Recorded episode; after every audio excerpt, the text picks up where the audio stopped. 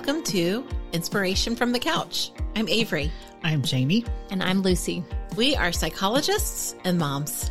Join us as we discuss what we've figured out, what we've yet to figure out, and what there's just no figuring out. It's sure to be fun, and you may be inspired along the way.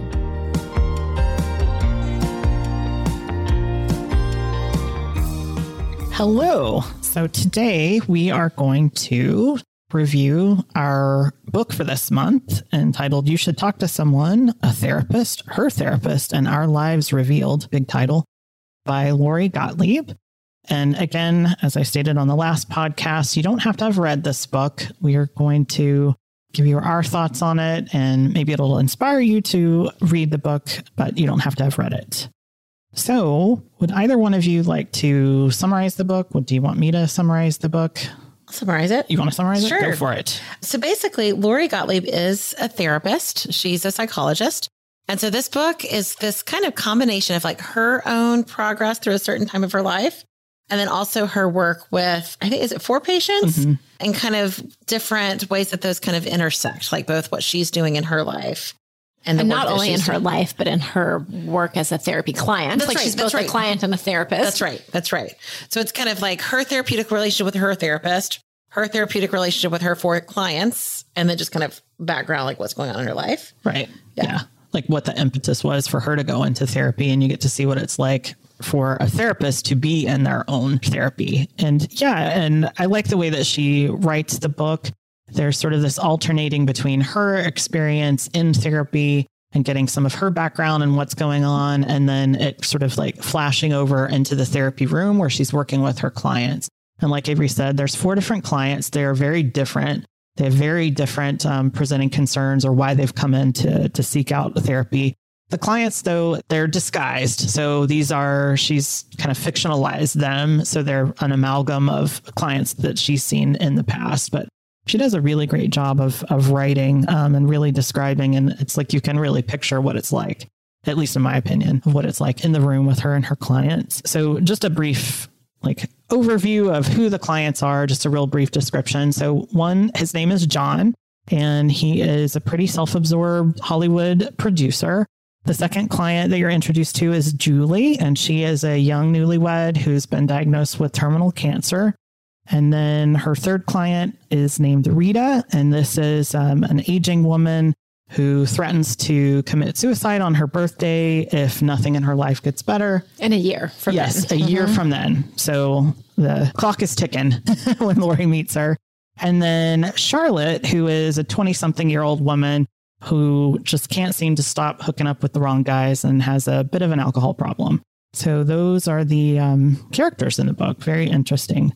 So for the two of you, what are your thoughts, your overall thoughts on the book and the way that she writes?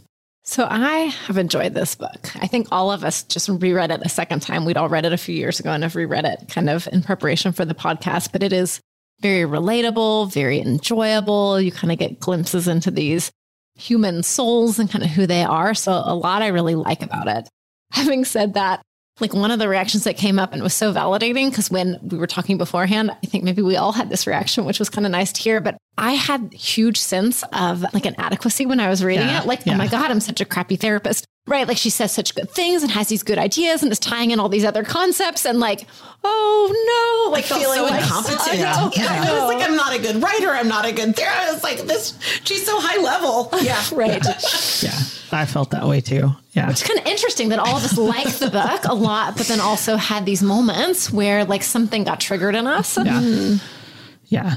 I think there was a bit of like comparison making, you know, with her, with her and sure. her own therapist. I mean, they're both like, Excellent. I thought she's good. And then she goes to him and he's great too. Yes. So it's like, oh my gosh. Yeah. They've got some great therapists out there in LA. Yeah, they yeah. do. Yeah, they do. yes. Yes.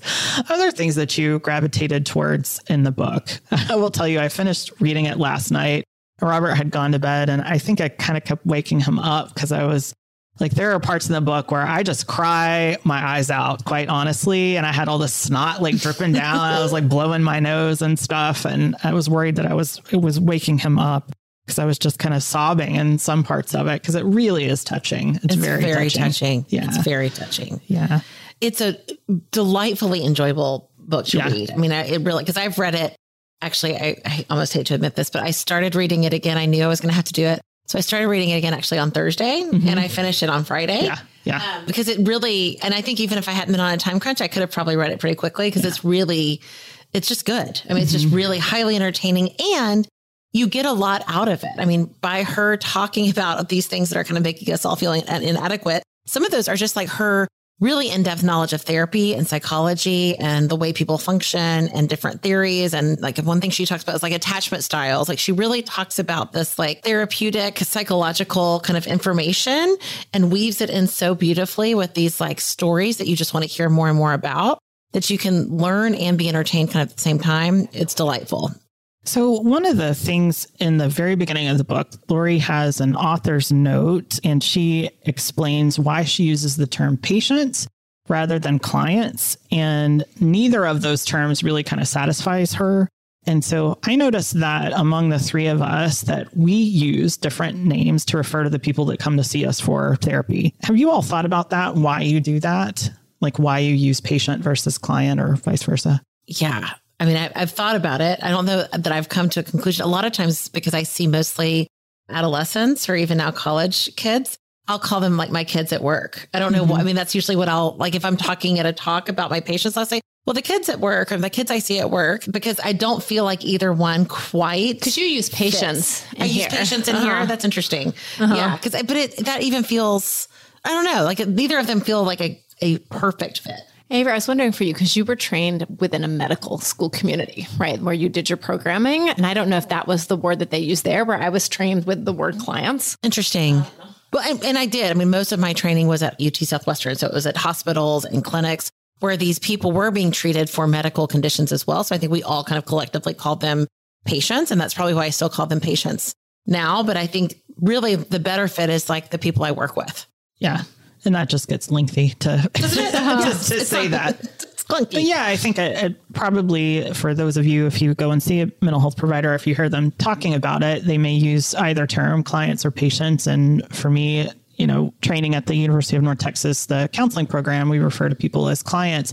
Then when I went and did the rest of my training and got hired at the Dallas VA Medical Center as a hospital, and so a lot of times people would still use patients, but I noticed that I, w- I would always still say clients just because of where I had trained initially. One of the other things that I really enjoyed about reading about Lori, the author, was that she didn't really have a direct path in becoming a psychologist. It was pretty kind of all over the, the place. She initially worked in television, then she went into writing, then she actually went to medical school for a while, and then finally she ended up in a clinical psychology graduate program.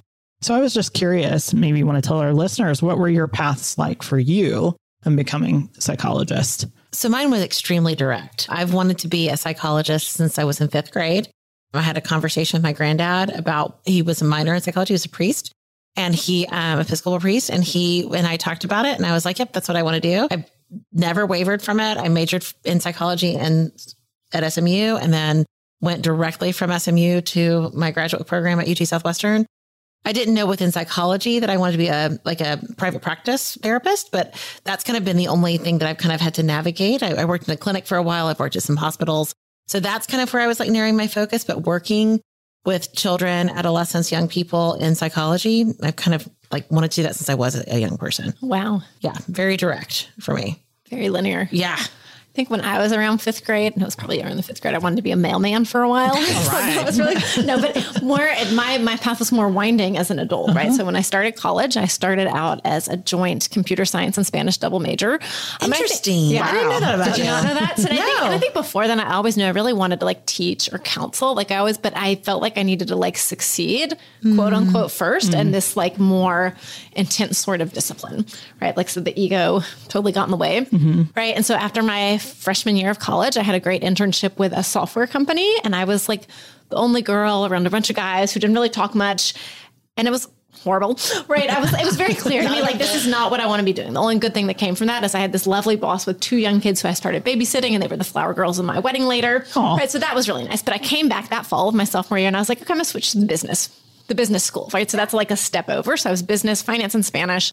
I did that for a few years. The summer after my junior year, I got like a prestigious internship at a local consulting firm. There was like one SMU person that they took and got a job offer at the end of the summer. and came back my senior year. I had four finance classes in a row and I came home just like weeping. Like, mm. I hate this. Like, I cannot do this. Like, why would I want to wait?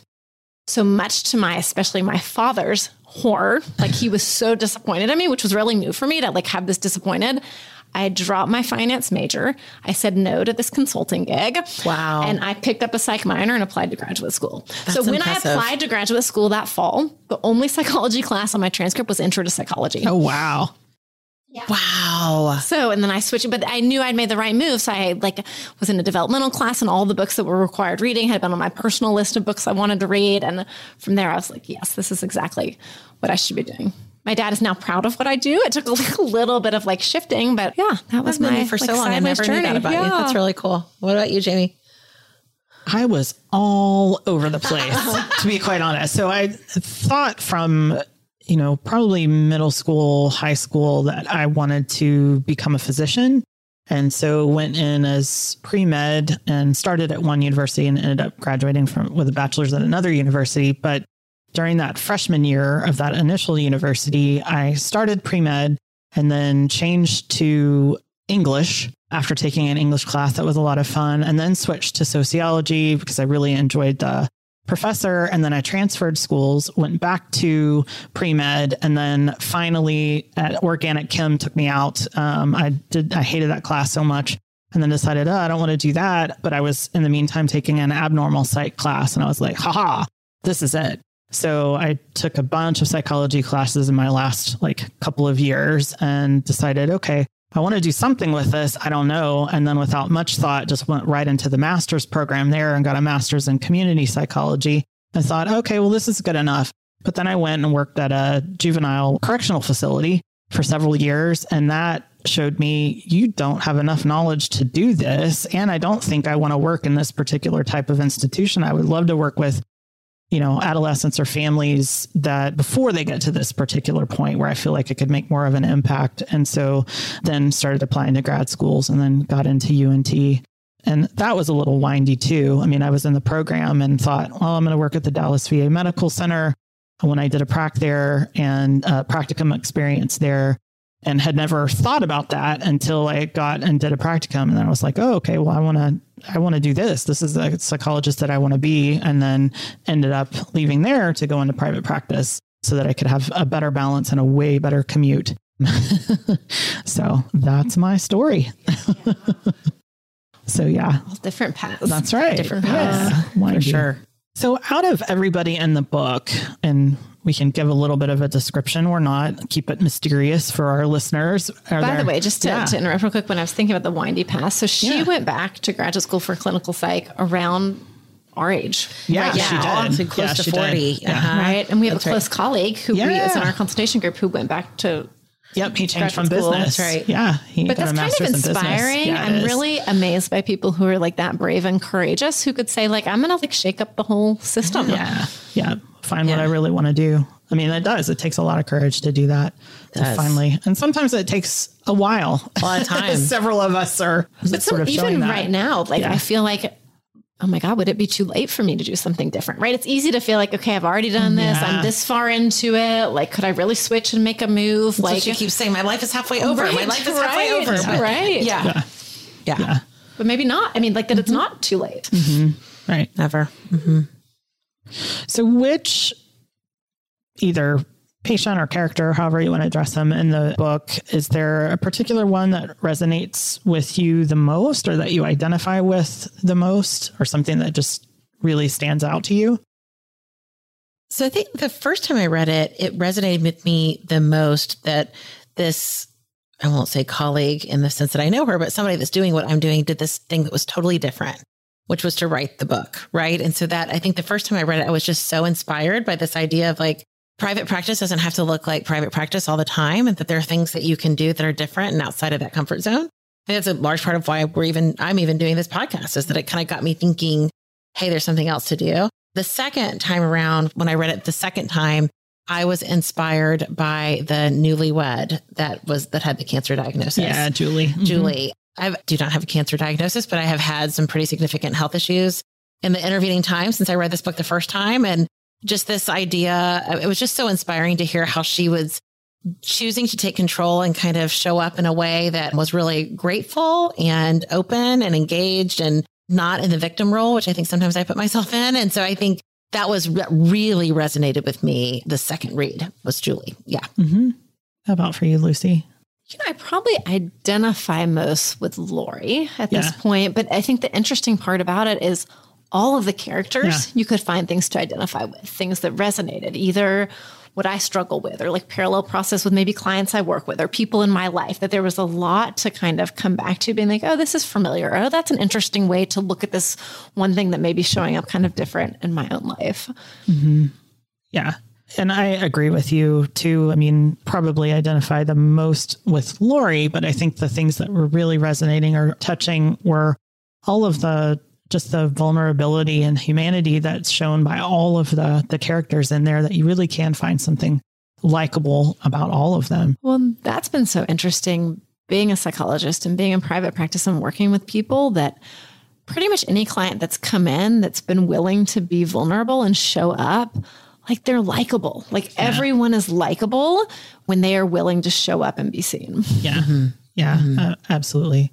And I will say probably the one maybe the story that probably touched me the most was like you, Avery, the story of um, Julie, the young newlywed with with cancer. And I used to work in hospice at the Dallas VA Medical Center, and I will say that, especially as a young clinician, I think that probably those clients were the ones that touched me the most out of all the clients. And I'm getting choked up. Yeah. Just yeah, thinking about it. you now. Yeah.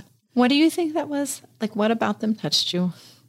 Well, I think just, you know, that they're there. It's a terminal illness mm-hmm. and all of the training and the things that we do. And I think Lori kind of alludes to that in the book really is it's so important to just be with with individuals you know to just see them let them see you but really see them. And and hospice i mean you know their situation really is not going to change. And it's just a, a different experience knowing that your relationship really is going to end with them. And how can you help someone and help their families just come to this acceptance and peace around this that they are going to pass away and also help yourself right because it's not yeah. only helping them and their families but it's a loss for the therapist be mm-hmm. you or mm-hmm. lori and that yeah, and that was one of the hardest things yeah. was when I would leave on a Friday and I didn't know what the patient census was going to be when I returned on a Monday. That some of my clients, you know, I would say goodbye and then that really could have been the goodbye. Yeah. So I do think that mortality, I mean, there's something powerful in working with that because it has a way of like clearing all the bullshit. Yeah. Right? And, and distilling like down to what really matters. Like we can kind of get to the essence of things a little bit when we have to confront that. Yeah. Absolutely. So it's powerful. Mm-hmm. yeah. it's powerful. For sure. So what do you think our clients patients people who come see us in therapy what do you think they want from us goodness i don't know but i will say that when i felt like i'm giving them what they want it feels like it's connection mm-hmm. it feels like it's a sense of belonging and a sense of this um, I think who's it Carl Rogers would say unconditional positive regard, but just that I know these things and I'm still here. That you can show me all of this and there's some unconditional regard that we're going to keep showing up and that you can belong in here. I think that's where I felt that's where I felt like I've done the best work is when when there's that connection. Yeah. Mm-hmm. What about you guys? Well, sometimes I don't think a client would never in all my years has a client phrased it like that. Like I'm coming here for connection and for you to no. see me as I am with unconditional positive regard. Right. right so right. often people present for this one something more like circumscribed and pragmatic usually. Like I want to feel less depressed or less anxious or I have this problem that I want to go away. But I think you're right. Like what ends up but like the power of it is something kind of different. Uh, yeah, it's almost like there are these parallel processes. There's like I'm coming in because I want you to help me to get less depressed but I'm also like coming in. And the reason I keep coming back is because I feel that connection. And, and sometimes they'll even say, I don't know why, but I just feel better right now. I just feel better after talking. It's like, well, of course you do. You've said these things are really hard to say. I haven't gone run screaming for the hills. Like I've sat here and continue to show up and And I didn't try to fix it. I didn't try to fix And it. I didn't shame you for it. Right. And I didn't tell you you shouldn't feel this way. Right. And you can continue to be okay with me, even though you've shared it. And yeah, I think that that's, I think it's one of the most powerful gifts we can give. Mm-hmm. Yeah. Yeah. So Lori, who's the author of the book, asks Wendell, who is her therapist, whether he likes her. and he says that he does, but not for the reasons that she's asking about being liked. He says that he likes her spirit or he likes her soul. And so I'm wondering for the two of you, when do you see glimpses of that in your practice of somebody's spirit or somebody's soul? I think it's kind of what I was alluding to Yeah. earlier. So, right, when people come in and they are vulnerable and authentic and real, when they are willing to show you their mess and be open, right? I think sometimes it's harder and you can understand, like, if someone is defensive or guarded or shut down or mm-hmm. unwilling. I think we can maybe understand those things, but I think those things function to push people away and keep people at a distance and, like, don't see me. And so I think when you get that glimpse of the souls, when someone's willing to kind of let you in, Yeah, I think so much of society uh, are individuals walking around trying really hard to not be seen. Well, that that like we want to be seen, but we're terrified to be Exactly. seen. Right? It's like Exactly. the push pull. Yeah, So right. Uh-huh. uh-huh. yeah. So right. Mm-hmm. Or I'd like to you to see, yeah, exactly this piece of me that I feel like I have put together, but not this other piece of me that's sort of the messier part, right? And the irony is what draws us in Yeah. is the messier part. Mm-hmm. Yeah. The messier, vulnerable imperfections are what actually I tend to find most likable. Mm-hmm. Absolutely. Absolutely. When I think about it in my personal life, I mean, that's where I feel most close to people is when I've shared something that's messy or awful with them and they're like, yeah, I still love you. Or, or when I see with other people, they're like, here's my mess. And I trust you enough to share it with you. And I know that you're going to still stick around. It's like, ah. And I think I get little glimpses of that in therapy with patients when they just will even say like, yeah, that's exactly it. And I'm like, ah, I mean, the whole tenor of the room just like relaxes because it's like they feel like I got it. Like I said it and they're like, yeah, that's exactly the way you nailed it. And I just love that feeling of like they've, they've been seen and they feel like they belong. And it's even kind of nice when they're able to say, like, no, not quite do like that, do I like but that like too, more 'cause like they that. care Right. enough about Right. me to, to, to keep working. Well, then we can be like, ah, Oh, there, it is. Right? Yes, yes, yeah, not quite there, kind of like this, because they were like working together, like a little, like trying to get the map out. I just, I love that part. Yep. Mm. Yeah, I think that's what keeps me coming back. Yeah. So one of the things, Avery, that you said that you disagreed with in the book is a quote by Lori. Did you want to read that? So she's talking about seeing her patients out in the real world, which is terrifying both as a patient myself and as a therapist Right, myself because it unsettles the working order of things. It's kind of like when you were a kid and you saw a teacher not at school and you're like, whoa, you're not supposed to exist out here. I think it's just weird. It's weird for everybody. So she's kind of talking about that, which understandably is a is a strange experience. But what she says is often when patients see our humanity, they leave us. And I just really disagree with that. I really, I feel like actually, and maybe it's the patients I work with, or, or maybe I'm just really lucky, but I find that when I show my humanity to patients, that seems to help with the like, yeah, you got it. That helps with the like, what I'm talking about, like the settling. And actually, I've even had an experience specifically where I shared with a patient this time that I wasn't feeling like my best as a parent. And I was like, oh, yeah, I did this, but I don't know if it was the best. And she was like, oh, it feels so good that you're not a perfect parent all the time. I'm like, come on over then. Like, it's never perfect. But I find that to not be true. But what mm-hmm. about you guys? What are your thoughts about that? I agree with you. I, I, I'm thinking like, Lori, have you read your own book? Because when you're really relating to your clients and like when you're showing some of your humanity, that's what really, really does it for them, connects them to you. Yeah, because she goes on to then cry in front of a patient. And Yeah. it's beautiful. Yeah. And it's, and it's exactly what needed to happen. Yeah. So I'm like, I don't know if that's, I agree She's- with you. But she's careful throughout the book. I mean, you hear lots Yes. of words around like, oh, should I not say that? Or what's that going to be like? There's Sure. a, it's a lot of more of what I call like a Freudian psychoanalytic sort of perspective of I should be a blank slate, right? And not mm-hmm. totally to that extent. I think she even describes that, but there's definitely less. Yeah, like how much is too much? Like you don't want to overwhelm your clients and it's you don't want to make it about you, which I do agree with mm-hmm. that. It's it's not about me. But yes, I mean I, I do think that we connect better with others when we do show that human side. Yeah. Mm-hmm. And, I, and I think that honestly we're doing that with this podcast, you know, because I know mm-hmm. I do have clients that listen to the podcast and you know, I know that we've all gotten feedback like, oh, that's so great. It's so nice to know that, you know, you make mistakes too or whatnot. Mm-hmm. And there may be clients where that is uncomfortable. I could see that Sure. too. So maybe if mm-hmm. you, she talks about Googling her therapist or clients who may Google us or you find out something you don't want to hear, maybe they hear something on this podcast and it maybe changes the way they see us or think about us. And- Sure. And, there's a risk in that. It becomes a little messier. Mm-hmm. For sure. For sure. Yeah. What do you think about that when she Google stalks her boyfriend and then she Google stalks her, her therapist? What are uh-huh. your what are your, your thoughts about that? I was going to say, how do you feel when you learn something about someone that you, you know, didn't know or you learn about it in the, maybe that particular way? I'm not accusing either of you of like Google stalking anybody, but you know, do you think it helps, hurts? I think to me it was interesting that she was kind of like exchanging like one behavior for another behavior. Like she was still Google stalking, but it felt like like a safer person maybe to Google mm-hmm. stalk or something. And I certainly will get on these like obsessive kind of tears, not so much on like people like this, but like I'll get kind of like I got obsessed with a TV show or I get obsessed with a band and I need to find out all the things about it. Mm-hmm. So I get that need of like, let me just keep go- like Googling, digging, digging, digging. But it, it's never really satisfying, right? It always feels like what you really want is connection. Mm-hmm. And I think that to me, that's what she was looking for in both. It's just, I want to feel connected. But I mean, I'm sure people Google me. I don't know. I don't, I'm not sure that they do, but I'm imagining that they probably do. I've had a couple of situations where people have come across my personal information. And that was kind of scary to me, but I get it. I mean, I, like I'm telling you all this stuff about me and yet I know nothing about you. It feels unsettling. That can come up. That can come up in therapy unsettling. too. yeah.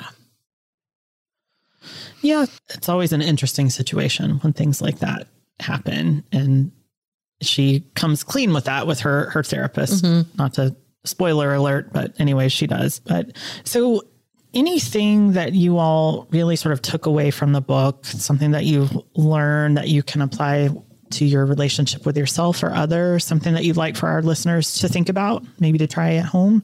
So I think overall, I think if you ever, if you're interested in seeking out therapy or if you're interested in like learning more about mental health, it's a wonderful book because it's so engaging. It's so fun to read. And it does give a kind of a nice little window into what therapy can look like. So I really, I liked that as an overarching goal. And again, my connection with the patient, Julie, it's just radical acceptance, which I think is a lesson that we can all benefit from of just kind of continually this patient had to accept more and more and more and more and was able to do this with this beautiful like grace and it was just beautiful it was a beautiful story and really helped to open my eyes into like when i start to have that rigid fear of like how can i open up to more acceptance and and it was i loved that i really connected with that mm-hmm. How about for you, Lucy? I I don't actually have any nuggets of wisdom. I feel like, and that's probably like a bit I need to tattle on myself. I didn't quite finish reading it the second time through. Three quarters of the way done. and I didn't like you were talking about earlier, like in an earlier episode about synthesizing it. Like I know there was a lot I underlined, but I do not have anything synthesized to Yeah. but I think there's a lot of good nuggets in there.